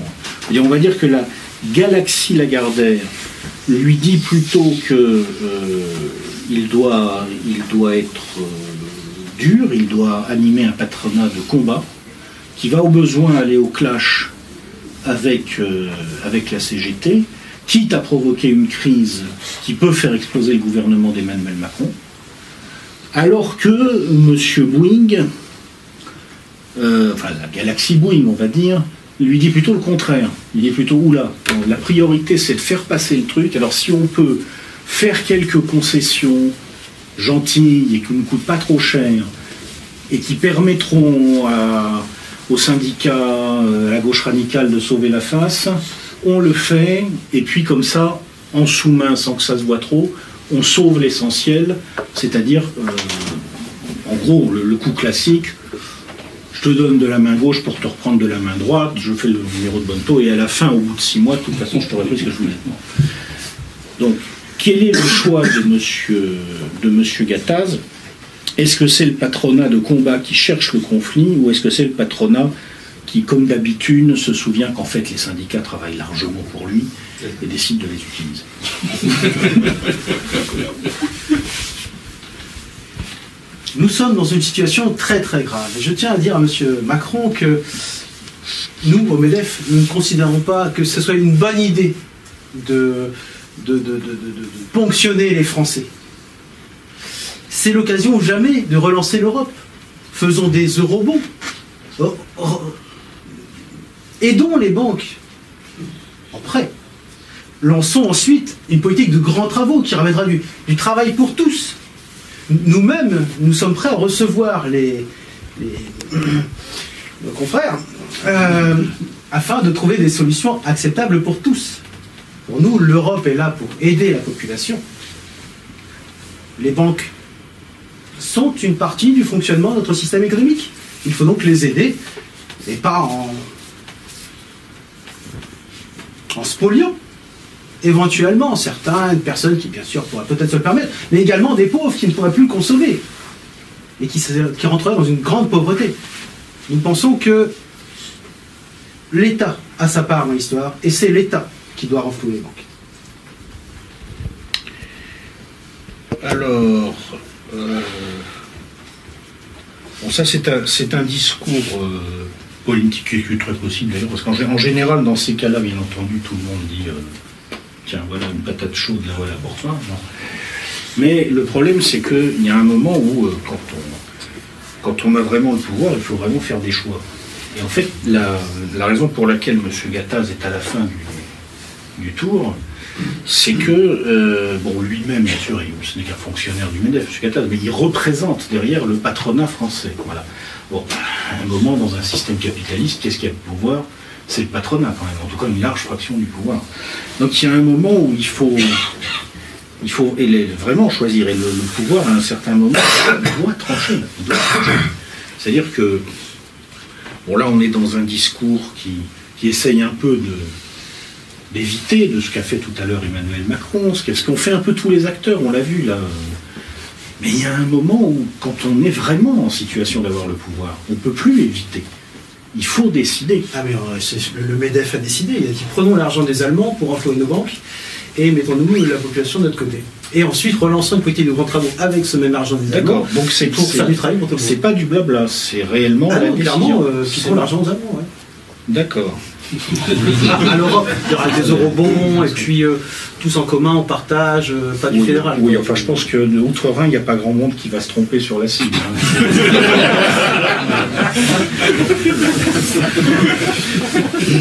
D'accord. Alors là, il faut que je réfléchisse un petit peu sur ce que ça implique. Parce que là, on vient de sortir en fait des rails. C'est-à-dire que ce qui est vachement frappant quand on fait ce genre de scénario, c'est qu'on se rend compte en fait que tant qu'on reste sur les rails de la situation actuelle, euh, il ne peut pas se passer grand-chose. Je veux dire, ben voilà, ça, ça continue comme avant. Le, le présent engendre l'avenir de phase en phase, et il n'y a pas de rupture, quoi. Il n'y a, y a, pas, y a pas de changement. Par contre, on, on voit très bien que si à un moment ça déraille, si on sort de la logique en fait de gouvernement par la règle de l'Union européenne, alors là, d'un seul coup, pff, ça part absolument dans toutes les directions. Et ça peut vraiment se produire, je pense, très brutalement. C'est-à-dire que ce qui est amusant, quand j'ai essayé de projeter différents scénarios à l'horizon deux mille vingt-deux, c'est que je me suis rendu compte que il y a, y a un scénario au fil de l'eau où, en fait, vraiment, euh, d'enchaînement en enchaînement, on arrive à la conclusion qu'il va à peu près se passer en deux mille vingt-deux quelque chose et que ça continuera ensuite d'une certaine façon, et il n'y a pas de surprise. Mais par contre, si à un moment, il y a un choc majeur qui se produit, qui déstabilise le système, là ensuite, ça devient extrêmement difficile de modéliser ce qui va se passer. Parce que d'un seul coup, le fait que la structure d'ensemble se soit fractionnée en un point, ça répercute la crise sur plein d'autres points de fragilité, et il y a énormément de points de fragilité à travers la structure d'ensemble. Donc là, on va dire que dans un contexte comme ça, ben, ce qui est en train de se passer, c'est que, à mon avis, l'Union européenne explose. Moi, je pense que là, l'Union européenne explose. Parce que euh, faut, faut se représenter la situation. Donc on a les Allemands, ils ont une grosse coalition, entre guillemets, mais euh, elle réunit à peine plus de cinquante pour cent de la population aux dernières législatives. Probablement à la prochaine législative, ça sera moins de cinquante pour cent hein, pour la somme S P D plus T D U de C S U, et ça se restreint. Euh, et, et ils se retrouvent dans une situation où il apparaît clairement que la politique économique qu'ils ont suivie depuis plusieurs décennies, et qui en apparence était un grand succès, en fait les amène dans une impasse. Et où ils se retrouvent à diriger une, effectivement l'Europe, mais à diriger une Europe en faillite complète. Donc je, je pense que ça, que ça explose, je pense que le, le refus français entraîne très vite un refus italien, je, je, parce que je pense que dans un contexte comme ça, bon, les Italiens vont dire euh, « Attendez, euh, si les Français ne payent pas, pourquoi nous on payerait euh, ?» Donc à partir de là, tout le monde suivra derrière. Et euh, alors, comment ça... C'est une explosion en désordre de la zone euro, hein, je pense, qui se produit dans un contexte comme ça. Comment ça va se dérouler à ce moment-là? euh, On n'est pas dans le cadre d'un divorce négocié, préparé, intelligent, on est dans le cadre d'une explosion dans le désordre. Moi, je, je pars du principe que c'est ce qui se passe. Bon, alors... Euh, Que faire de l'euro? Quel nouveau système monétaire mettre en place?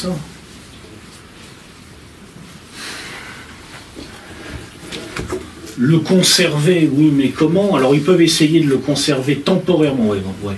Je réfléchis hein, en même temps. Je pense qu'ils le, ils le conserveraient temporairement en, en disant il nous faut quelques mois pour fonder quelque chose de nouveau. Et donc effectivement, pour quelques mois, M. Gattaz et ses amis du MEDEF obtiennent gain de cause. C'est-à-dire qu'en effet, euh, je ne vois pas quoi faire d'autre que de balancer des liquidités pour compenser la crise de solvabilité. Il n'y a rien d'autre à faire. Euh, ça veut dire évidemment que ces liquidités, euh, c'est un nouveau programme de quantitative easing, mais absolument euh, gigantesque.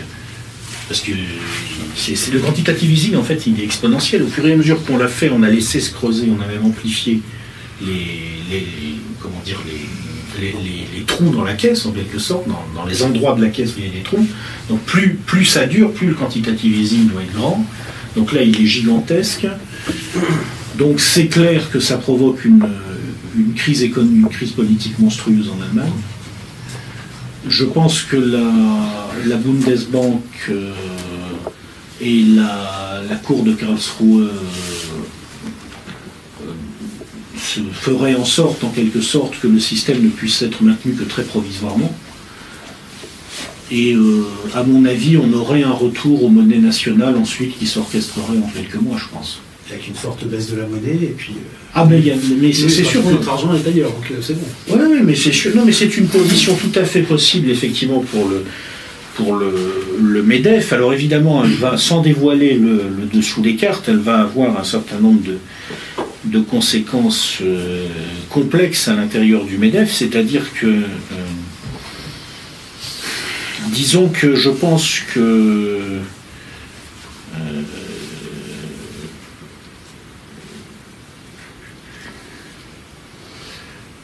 Ouais, je pense que monsieur la, la, la galaxie Bouygues, on va dire, va être, va être très content, parce que concrètement, ça veut dire que on a, on a une France qui revient au franc, un franc qui se désarime du marque, donc des intérêts économiques français qui basculent clairement à nouveau plutôt en lien vers la Grande-Bretagne. Et l'axe franco-allemand casse, donc il va rester l'axe militaire franco-britannique.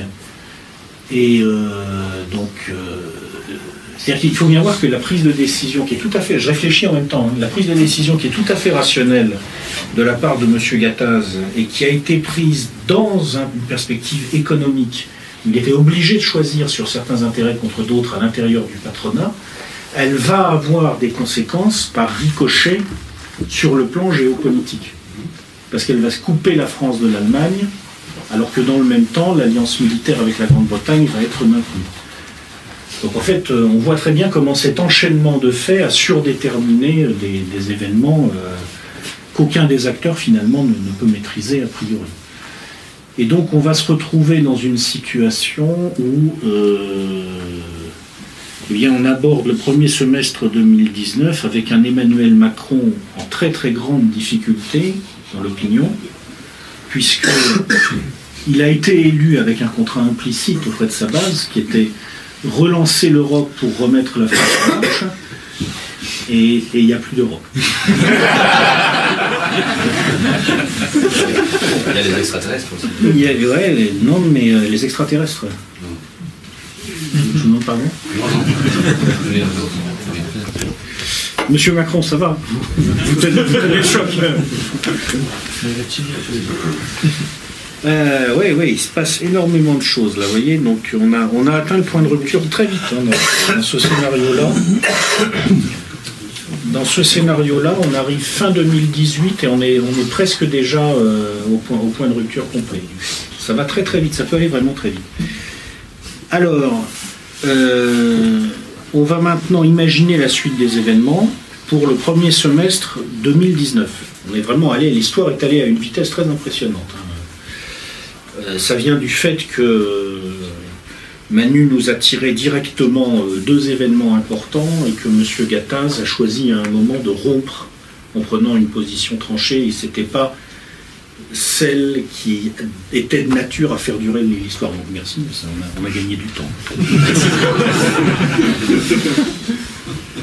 Alors, on va donc maintenant demander à Manu, pour le premier semestre deux mille dix-neuf, de nous tirer un autre... Euh, le dix. Le dix. Le dix, le dix, le dix, le dix.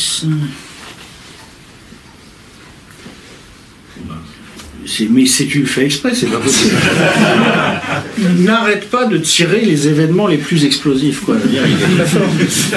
Numéro dix, krach boursier à Wall Street.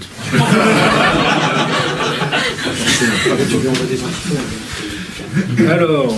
Euh, en plus, non, mais en plus, ça se combine bien parce qu'effectivement, s'il y a une explosion en désordre de la zone euro, les gens qui, aux États-Unis pourraient dans un premier temps s'en réjouir, parce que je pense qu'il y a pas mal de gens aux États-Unis qui seraient bien contents hein, de, de voir la zone euro exploser, peuvent se prendre un effet de, de, de retour de flamme gigantesque. Et on peut imaginer un krach boursier à Wall Street. Alors, il peut se produire de différentes façons. Moi, je, je, vous savez, récemment, il y a eu une très forte baisse pendant quelques jours de, qui est partie de Wall Street, puis c'est remonté. Alors, d'où ça vient? Je vais vous donner mon interprétation, je vais encore me faire traiter de complotiste par Rodier Reichstadt, mais c'est pas grave. Euh, je pense que c'est pas un hasard si ce krach a eu lieu précisément le jour où Jérôme Powell prenait la tête de la réserve fédérale. Enfin, ce mini-krach, cet embryon de krach. Je pense que, si vous voulez, Powell, euh, bon, c'est un type, hein, pour plein de raisons, il va être un peu décalé à la tête de la Fed. Il a, euh, il a travaillé dans la finance, mais il a travaillé avec Warren Buffett. C'est pas le cœur des banques de Wall Street. C'est quelqu'un euh, qui peut être culturellement un peu décalé par rapport à pas mal de gens à la réserve fédérale. Hein, c'est un... C'est un catholique romain. Euh, euh, ne me faites pas dire ce que je n'ai pas dit. Euh, je pense qu'il est un peu là euh, pour que le capitalisme industriel américain, qui est en partie derrière Donald Trump, finisse de s'assurer qu'il ne va pas se faire poignarder dans le dos par les alliés qu'il a à l'intérieur de l'administration Trump, et qui viennent entre autres de Goldman Sachs. C'est-à-dire que je pense que, si vous voulez, c'est un acteur qui est chargé de verrouiller Wall Street pour le compte de l'administration Trump. Mais il faut voir que c'est pas parce qu'on a le chairman de la Fed qui est nommé par le président des États-Unis que le président des États-Unis contrôle la Fed. Parce que la Fed, c'est une banque privée, il y a des banques régionales, il y a, des, il y a un conseil des gouverneurs, et puis de toute façon, pour agir sur le marché, elle est obligée de passer par un certain nombre de grands, de grands investisseurs, de, de grandes banques américaines, qu'on appelle les primary dealers, et c'est par son intermédiaire, en fait, qu'elle qu'elle pilote les, les marchés. Parce que moi, je dis elle pilote les marchés, parce qu'aujourd'hui, on est quasiment dans un régime, en fait, de, de, presque de prix administrés au niveau, au niveau des actifs, hein, je veux dire... La, la question se pose aujourd'hui de savoir si c'est encore à proprement parler un capitalisme, ce qui, ce qui fonctionne sous nos yeux. je pense qu'il y a un certain nombre de gens, quand ils ont vu arriver Jérôme Powell, ils ont dit « Bon, on a, on a le, le petit, la recrue, là, le, le new buy, le new kid on the block. Il vient de la part du président et il croit qu'il va nous mettre au pas.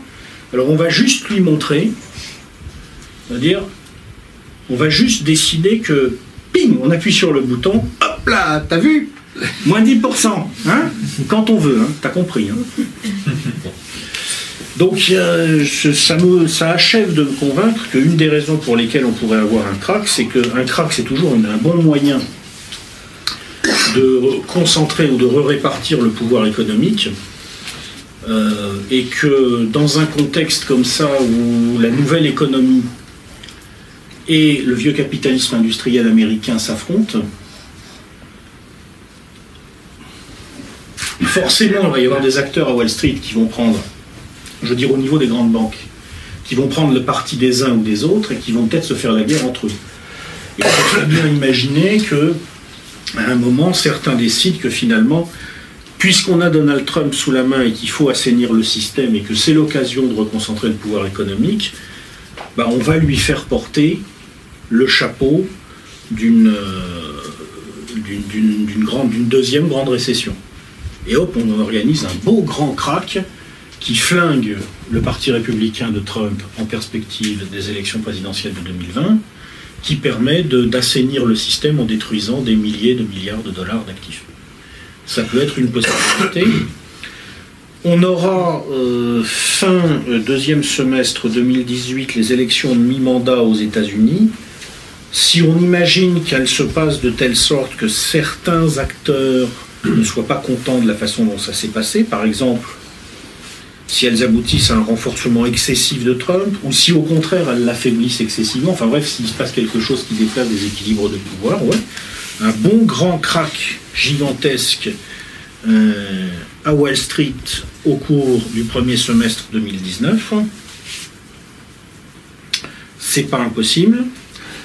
Donc, à ce moment-là, qu'est-ce que ça veut dire pour nous? Alors, il faut voir le système dans lequel on entre, là. C'est monstrueux, hein, comme, comme tu l'as fait. Je veux dire, t'es médium, en fait. C'est ça qu'il fallait faire pour provoquer la catastrophe. Euh, donc, qu'est-ce qu'on a? euh, On a, euh, on a un, un monde quasi incontrôlable, quoi, avec une Europe qui explose et euh, une Amérique qui implose. Ouais. Ben, je pense que, à la limite, euh, je ne suis, honnêtement, je ne me sens plus capable de modéliser la suite des événements. Enfin, je ne, je On appuie sur le bouton. L'Europe n'est pas forcément morte. L'euro est mort, mais pas forcément l'Europe. Ben, je, je vais dire, à la limite, je vais vous laisser. Je vais vous laisser gérer le truc. Hein ? Je vous, parce que moi, franchement, là, je ne, je ne sais plus. Euh, donc on est, on est dans une situation où... Euh, ben on va commencer par M. Macron, puisque c'est lui qui joue avec les... Ah ben, Emmanuel Macron, c'est-à-dire, moi un truc qui me fait rigoler avec les, les dissidents français, c'est leur tendance à toujours être capable de dire si les dirigeants sont nuls ou pas, si les choix qu'ils font sont mauvais ou pas. C'est-à-dire, je rencontre plein de mecs... Dès que, euh, dès qu'un dirigeant a pris une décision, ouais, c'est nul, et cetera. Mais si on demande au mec, ah ouais, et donc toi, t'aurais fait quoi à la place? Ah merde. Et donc, euh, à un moment, et justement, c'est les questions qu'il va falloir se poser, puisque euh, si vraiment on imagine une période où le pouvoir est remis en cause, il va falloir qu'il soit remis en cause par des gens qui ont quelque chose à proposer. Et là, ça devient très compliqué. Alors, on est donc dans ce contexte-là. Euh, donc voilà, la zone euro euh, a, a explosé de facto. Bon, on a, on, je pense quand même, bon, les banquiers centraux sont des gens euh, qui connaissent leur métier. Donc, euh, même si ça se fait dans le désordre, ils vont assez vite trouver une solution, un scénario de, de transition. Euh, on peut dire, par exemple, un des scénarios possibles, c'est une période de double monnaie. Euh, qui s'étale sur alors euh, quelques mois, euh, peut-être quelques années, c'est difficile à dire, euh, et puis un retour aux monnaies nationales, et en fait un retour à un système européen régulé, euh, probablement avec une, une cour pivot autour desquels on essaierait de faire, de faire varier les, les monnaies européennes. Je pense que je ne vois pas les Européens se désolidariser complètement. Euh, dans ce contexte-là, et on a les États-Unis qui en, en même temps euh, implose économiquement, ce qui peut arriver, ce qui peut arriver. Donc là, là aujourd'hui, pourquoi il y a de la croissance mondiale? Parce qu'il y a la Chine qui a lancé un plan d'infrastructure, parce que l'Inde continue à se développer, et maintenant elle est en train de prendre le relais de la Chine, et parce que les États-Unis vont donner un très grand coup de fouet à l'économie mondiale avec le plan de relance de Trump, qui ouvre toutes les vannes. Toutes les vannes. Trump, c'est « j'ouvre toutes les vannes ». Je baisse les impôts, et en même temps, je vais euh, essayer, en tout cas c'est ce qu'il a annoncé, de lancer un plan d'infrastructure. Ça ne peut se faire que par un gigantesque déficit budgétaire. Gigantesque. Bon. Et bien tout ça, ça implose. Pour différentes raisons, parce que c'est pas suivi par certains milieux d'affaires, ça implose. Donc d'un seul coup, la croissance mondiale qui repart bien en ce moment, parce qu'on est en phase de croissance actuellement, au lieu de se retourner dans deux ou trois ans comme c'est prévisible, elle casse d'un seul coup. Et on a une situation où euh, on a, je sais pas moi, euh, on arrive à la fin du premier semestre deux mille dix-neuf, on peut déjà avoir cinq cent mille chômeurs de plus en France, au moins, voire un million de plus, euh, parce que l'explosion de la zone euro provoquerait en plus en Europe un énorme coup de frein du fait des incertitudes sur le, le climat des affaires. Euh, qu'est-ce que, qu'est-ce que fait, qu'est-ce que dit M. Macron? Là, je ne vais, je vais pas lui dire ce que lui disent ses amis. Eux-mêmes sont dépassés par les événements, je pense. Ils se retrouvent tout seuls à la tête du bateau. Qu'est-ce qu'il fait? Qu'est-ce qu'il dit? On va voir. La situation en France est précaire. La situation de notre mère Europe est également difficile. Le krach boursier vient d'intervenir à Wall Street, mais ne nous pendons pas. La France a toujours montré l'exemple dans son histoire, dans sa longue histoire. Et je pense que puisque les solutions nationalistes n'ont pas abouti, il y a quelques décennies, que la solution à l'échelle européenne semble dans une voie difficile ou voire stagne pour le moment, et que l'Amérique est également en difficulté, mais qu'il ne faut pas tomber dans le piège du repli sur soi, nous pourrions envisager une discussion, évidemment uniquement avec les démocraties qui défendent la liberté dans ce monde, aux amis américains, car je n'ai que des amis, mais également avec la seule démocratie du Moyen-Orient, afin d'émettre un plan de secours et de sauvetage, peut-être provisoire, peut-être définitif, seul Dieu le sait, ou Satan, qui consisterait à mettre en place des bons, une certaine valeur avec tous ses partenaires, une sorte de monnaie d'échange mondiale, ne fût-ce que provisoirement, pendant la, la période, une période de un ou deux ans qui arrive, afin de, de relancer, de relancer d'abord les relations entre nous, d'augmenter les échanges et de permettre à ces pays de continuer à se développer sans se faire la guerre, et euh, de, de, de remonter la croissance tout en se préservant donc de, de, de, de, des idées nauséabondes de, de nos ennemis en face et nous protégeant donc de, des risques d'invasion de la Russie qui, qui est une nation puissante et dont il faut se méfier. Ok, bravo, bravo, bravo, bravo, bravo. C'est très facile. Alors en fait, on va, je, je pense qu'on va, on va pouvoir arrêter là euh, directement, parce que tout simplement, le, là, le, le, le dessous des cartes a été tellement rebattu que la, la dynamique qui sous-tendait le, le jeu a explosé en plein vol, d'entrée de jeu. Alors maintenant, je vais vous dévoiler le dessous des cartes et comment, euh, comment les, les, les choses étaient, étaient programmées. Donc... Euh, Je vous lis, je vous lis le petit, petit euh, texte que j'avais fait pour décrire le dessous des cartes, et c'est en fonction de ce petit texte que j'ai fourni un certain nombre d'indications aux acteurs qui étaient là, sur ce, qui, euh, sur ce que leurs amis, entre guillemets, pouvaient leur dire ou pas. Donc voilà, une guerre impitoyable traverse le capitalisme européen. Elle oppose un pool d'intérêts conduit par la banque Rothschild, la banque Rothschild au hasard, j'aurais pu en mettre une autre, mais on va dire celle-là, qui maîtrise Goldman Sachs, quand même, je pense que la connexion Rothschild-Goldman Sachs paraît assez claire, et pilote largement en sous-main l'administration Trump, aux États-Unis, à un autre pool conduit, alors j'ai mis la banque Lazard, parce que comme on est chez E R, je me suis dit, si je leur mets pas Rothschild et Lazard, ils vont pas être contents. Donc, mais j'aurais pu en mettre une autre, hein, je veux dire, il ne faut pas faire une, une fixette euh, indispensable sur l'équation euh, haute finance, milieu juif. C'est vrai qu'une grande partie de la haute finance mondiale est historiquement issue des milieux juifs et que les grandes banques d'affaires sont souvent euh, dirigées par des gens qui sont d'origine juive. C'est particulièrement net d'ailleurs à Goldman Sachs. Hein. Goldman Sachs, au-dessus d'un certain niveau... Euh, Bon, il y a une formation qualifiante assez nette quand même. Euh, mais il ne faut pas croire que c'est la seule finance qu'il faudrait prendre en compte. Là, j'ai mis Rothschild et Lazard pour m'amuser parce que je suis à E R, mais on aurait pu parler aussi des fonds souverains, on aurait pu aussi parler de l'influence de plus en plus importante de ces gigantesques masses de capitaux est-asiatiques qui peuvent déstabiliser le capitalisme européen, et cetera. Il ne faut pas se limiter au monde occidental et au fait que dans le monde occidental, pour des raisons historiques, la fonction d'intermédiation a été largement confiée à la haute bourgeoisie juive. C'est un épiphénomène en réalité, c'est la dynamique du capital qu'il faut analyser en profondeur. Mais bon, là on est à E R, donc... je, je me sens obligé quand même. Donc voilà, ce que je disais, donc il y a deux poules de banques qui vont s'affronter, un qui est plutôt conduit par Rothschild, Goldman Sachs, qui pilote l'administration Trump, et l'autre qui est conduit par la banque Lazard, et dont l'influence est prédominante à travers différents réseaux sur la Commission européenne. En fait, j'ai fait l'hypothèse qu'il y avait une guerre à l'intérieur du capitalisme occidental entre Rothschild d'un côté...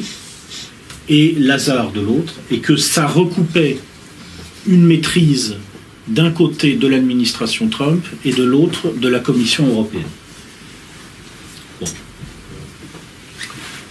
Alors, bien sûr, ce genre de guerre, qui, dont, dont le cœur va se jouer là où se trouvent les principaux marchés, donc essentiellement à Londres, parce que c'est là que se trouve le cœur nucléaire en fait, du capitalisme occidental. Malgré la prédominance des États-Unis en termes économiques, c'est toujours à Londres que se trouve le cœur nucléaire. Et bien cette guerre va ramifier à travers tout le capitalisme occidental, et aussi en France. Alors j'ai décidé qu'en France, la galaxie Dassault et la galaxie Bolloré étaient plutôt inscrits dans les réseaux Lazare, donc du côté pro-Union européenne et Commission européenne, et que... les galaxies Lagardère et Bouygues, mais encore une fois, j'aurais pu mettre d'autres noms, hein, ce sont, ce sont des exemples simplement, étaient plutôt inscrits dans les réseaux Rothschild. J'ai aussi décidé que dans le domaine politique, il y avait un homme qui était tenu par les réseaux Lazare et qui était M. Moscovici. Et M. Moscovici... par ailleurs, j'ai décidé qu'il tenait Alexis Kohler, qui est un acteur qui n'a presque rien eu à faire, je suis désolé pour lui, mais c'est de la faute de son président, qui a été particulièrement euh, difficile à saisir. Une bonne anguille. Non mais vraiment, vous devriez faire de la politique, vous avez, vous avez une chance. Vous avez bien réussi à faire en sorte que... Voilà.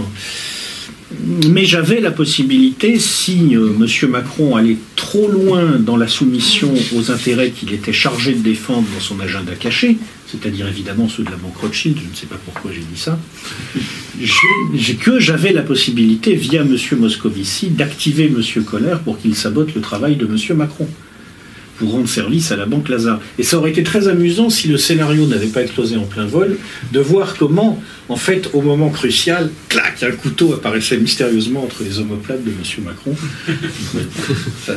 On n'a pas pu en arriver là, c'est dommage. Et puis, j'ai décidé, par ailleurs, qu'en France, les réseaux Rothschild étaient parvenus à infiltrer et verrouiller le P C F, le F, le F de P C F, j'ai jamais compris ce que ça voulait dire d'ailleurs, mais Bon, ce qui est une possibilité. Et euh, via le P C F, j'imaginais que je pouvais éventuellement verrouiller, pour le compte des réseaux Rothschild, M. Philippe Martinez. Et par ailleurs, euh, en termes de réseau d'influence toujours, j'ai imaginé que la banque Lazard pouvait compter sur l'appui du Grand Orient, par lequel elle pouvait verrouiller M. Jean-Luc Mélenchon. C'est pour ça qu'à un moment du scénario, il y a eu une situation très compliquée pour M. Martinez et M. Mélenchon, qui étaient, ils étaient en opposition. Alors, c'est pas parce que la C G T et le Parti communiste et, le, et le, le Front de gauche, enfin le, pardon, le, la France insoumise s'opposaient, c'est parce que la banque Lazare et la banque Rothschild se faisaient la guerre. Et ce qui est, ce qui est intéressant, c'est que comme ce qui, ce qui est très très révélateur, c'est que comme ces acteurs ne pouvaient pas connaître le dessous des cartes, vous avez vu comment ils ont réagi spontanément. Ils, ils sentent qu'il y a quelque chose qui ne va pas, qu'on leur met une contrainte, ils ne comprennent pas pourquoi. Et donc, on ménage la chèvre et le chou. On dit une chose, mais en même temps, on s'arrange un peu pour dire le contraire. Parce qu'on ne sait jamais, finalement, aujourd'hui, on m'a mis une contrainte, mais peut-être demain, on va me mettre la contrainte en sens inverse. Parce qu'il se passe quelque chose, il y a un échiquier caché sous l'échiquier visible, et il se passe des choses dans l'échiquier caché que je ne maîtrise pas, que je que je vois pas.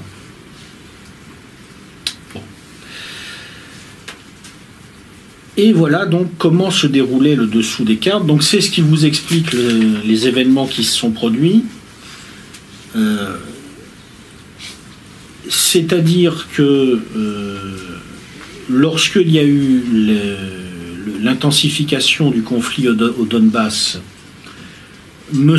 Macron finalement s'est soumis à l'OTAN, parce que M. Macron, dans mon scénario, attention, hein, je ne fais que des hypothèses, hein, je ne sais pas si ça se passe comme ça dans, dans la vraie vie, mais dans mon scénario, il était tenu par la banque Rothschild. Or, la banque Rothschild, dans mon scénario toujours, tenait l'administration Trump, et elle tenait plutôt à ce que l'Europe reste sous contrôle des États-Unis. Voilà. Euh... En même temps, j'ai pris l'hypothèse que dans ce contexte-là, en quelque sorte, les réseaux de la banque Lazare ne brûleraient pas la cartouche Alexis Kohler.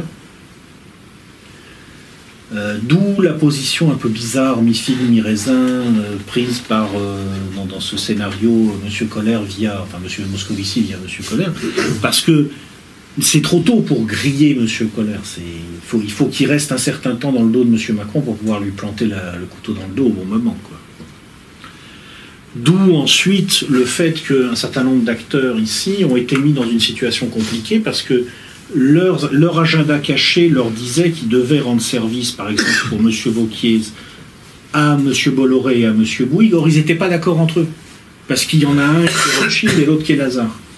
Donc il y en a un qui est pro-États-Unis et l'autre qui est pro-Union européenne. Et donc, d'où la difficulté du positionnement de M. Wauquiez. Euh, et cetera. Ben, même chose d'ailleurs pour M. Gattaz, qui s'est trouvé un peu souvent dans la, dans la même situation. On a retrouvé à peu près les mêmes configurations ensuite lorsque euh, on a eu la, la crise bancaire. Euh, il a fallu décider si on, on suivait ou pas l'Allemagne. Là, M. Macron a pris une position qui était euh, moins, moins, moins, moins anti-européenne que ce que lui avaient suggéré ses amis de la banque Rothschild. C'est pour ça que je lui ai rappelé qu'on pouvait très vite faire un voyage en décapotable à Dallas. Mais bon, il a, je dis, c'est une bonne anguille, hein. Il a bien réussi à... Donc, euh, ça explique semblablement en ricochet, hein, c'est les mêmes mécanismes qui se sont produits à chaque fois, avec des acteurs dont les, dont les, dont les mandants, en quelque sorte, n'étaient pas d'accord entre eux. C'est là que j'ai eu une hésitation sur le sort de Mme Le Pen, parce que, en fait, bon, Mme Le Pen avait un agenda caché. Alors, ce qui est très frappant quand je, je réfléchis à ça, c'est le, le contraste entre les enjeux euh, de l'agenda caché de... des acteurs comme M. Macron, M. Gattaz, qui sont, des, qui sont directement en prise avec ce qui se passe au plus haut niveau du capitalisme et où les enjeux sont en milliers de milliards de dollars, et les problèmes spécifiques de Mme Le Pen, dont j'ai imaginé que son agenda caché, en gros, c'est qu'elle n'avait pas grand-chose à refuser à certains cadres du F N qui pouvaient témoigner sur les bizarreries du financement du parti, avec des sombres histoires de « j'ai détourné vingt mille euros » ou je sais pas quoi, euh, des trucs ridicules. Euh, et je me suis demandé, c'est pour ça que je lui ai demandé à ce moment-là si elle préférait être ignorée ou euh, utilisée cyniquement, parce que je me suis dit, comme on a un contexte où effectivement ça se passe mal entre euh, les syndicats et le patronat, et qu'on a des gens qui peuvent, dans ce contexte-là, avoir envie que ça dégénère pour faire exploser l'Union européenne, ce qui est arrivé de toute façon. Ensuite, parce que M. Gattaz a, a fait un mouvement auquel je ne m'attendais pas, euh, je me suis dit, il peut y avoir des gens qui décident à ce moment-là d'utiliser Mme Le Pen comme un accélérateur chaotique. Enfin, pas tellement elle, mais ses réseaux. C'est, c'est, c'est facile, je veux dire, on envoie quelques... quelques provocateurs euh, à une manifestation, euh, ça tourne à l'affrontement. Euh,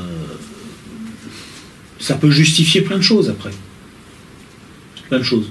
Et c'est finalement l'utilisation que les, les vrais réseaux, les vrais acteurs de, en profondeur peuvent avoir dans le contexte actuel de, de quelque chose comme ce que représente encore aujourd'hui le Front National. À ce stade, je pense que c'est le seul usage qu'ils peuvent en avoir.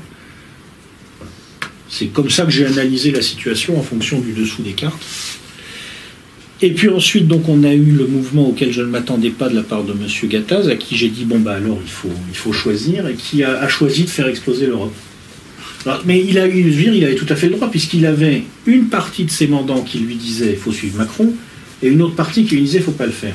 Et je pensais que, pour des raisons psychologiques, en quelque sorte, le choix allait être de s'abstenir, donc de ne pas faire exploser le machin.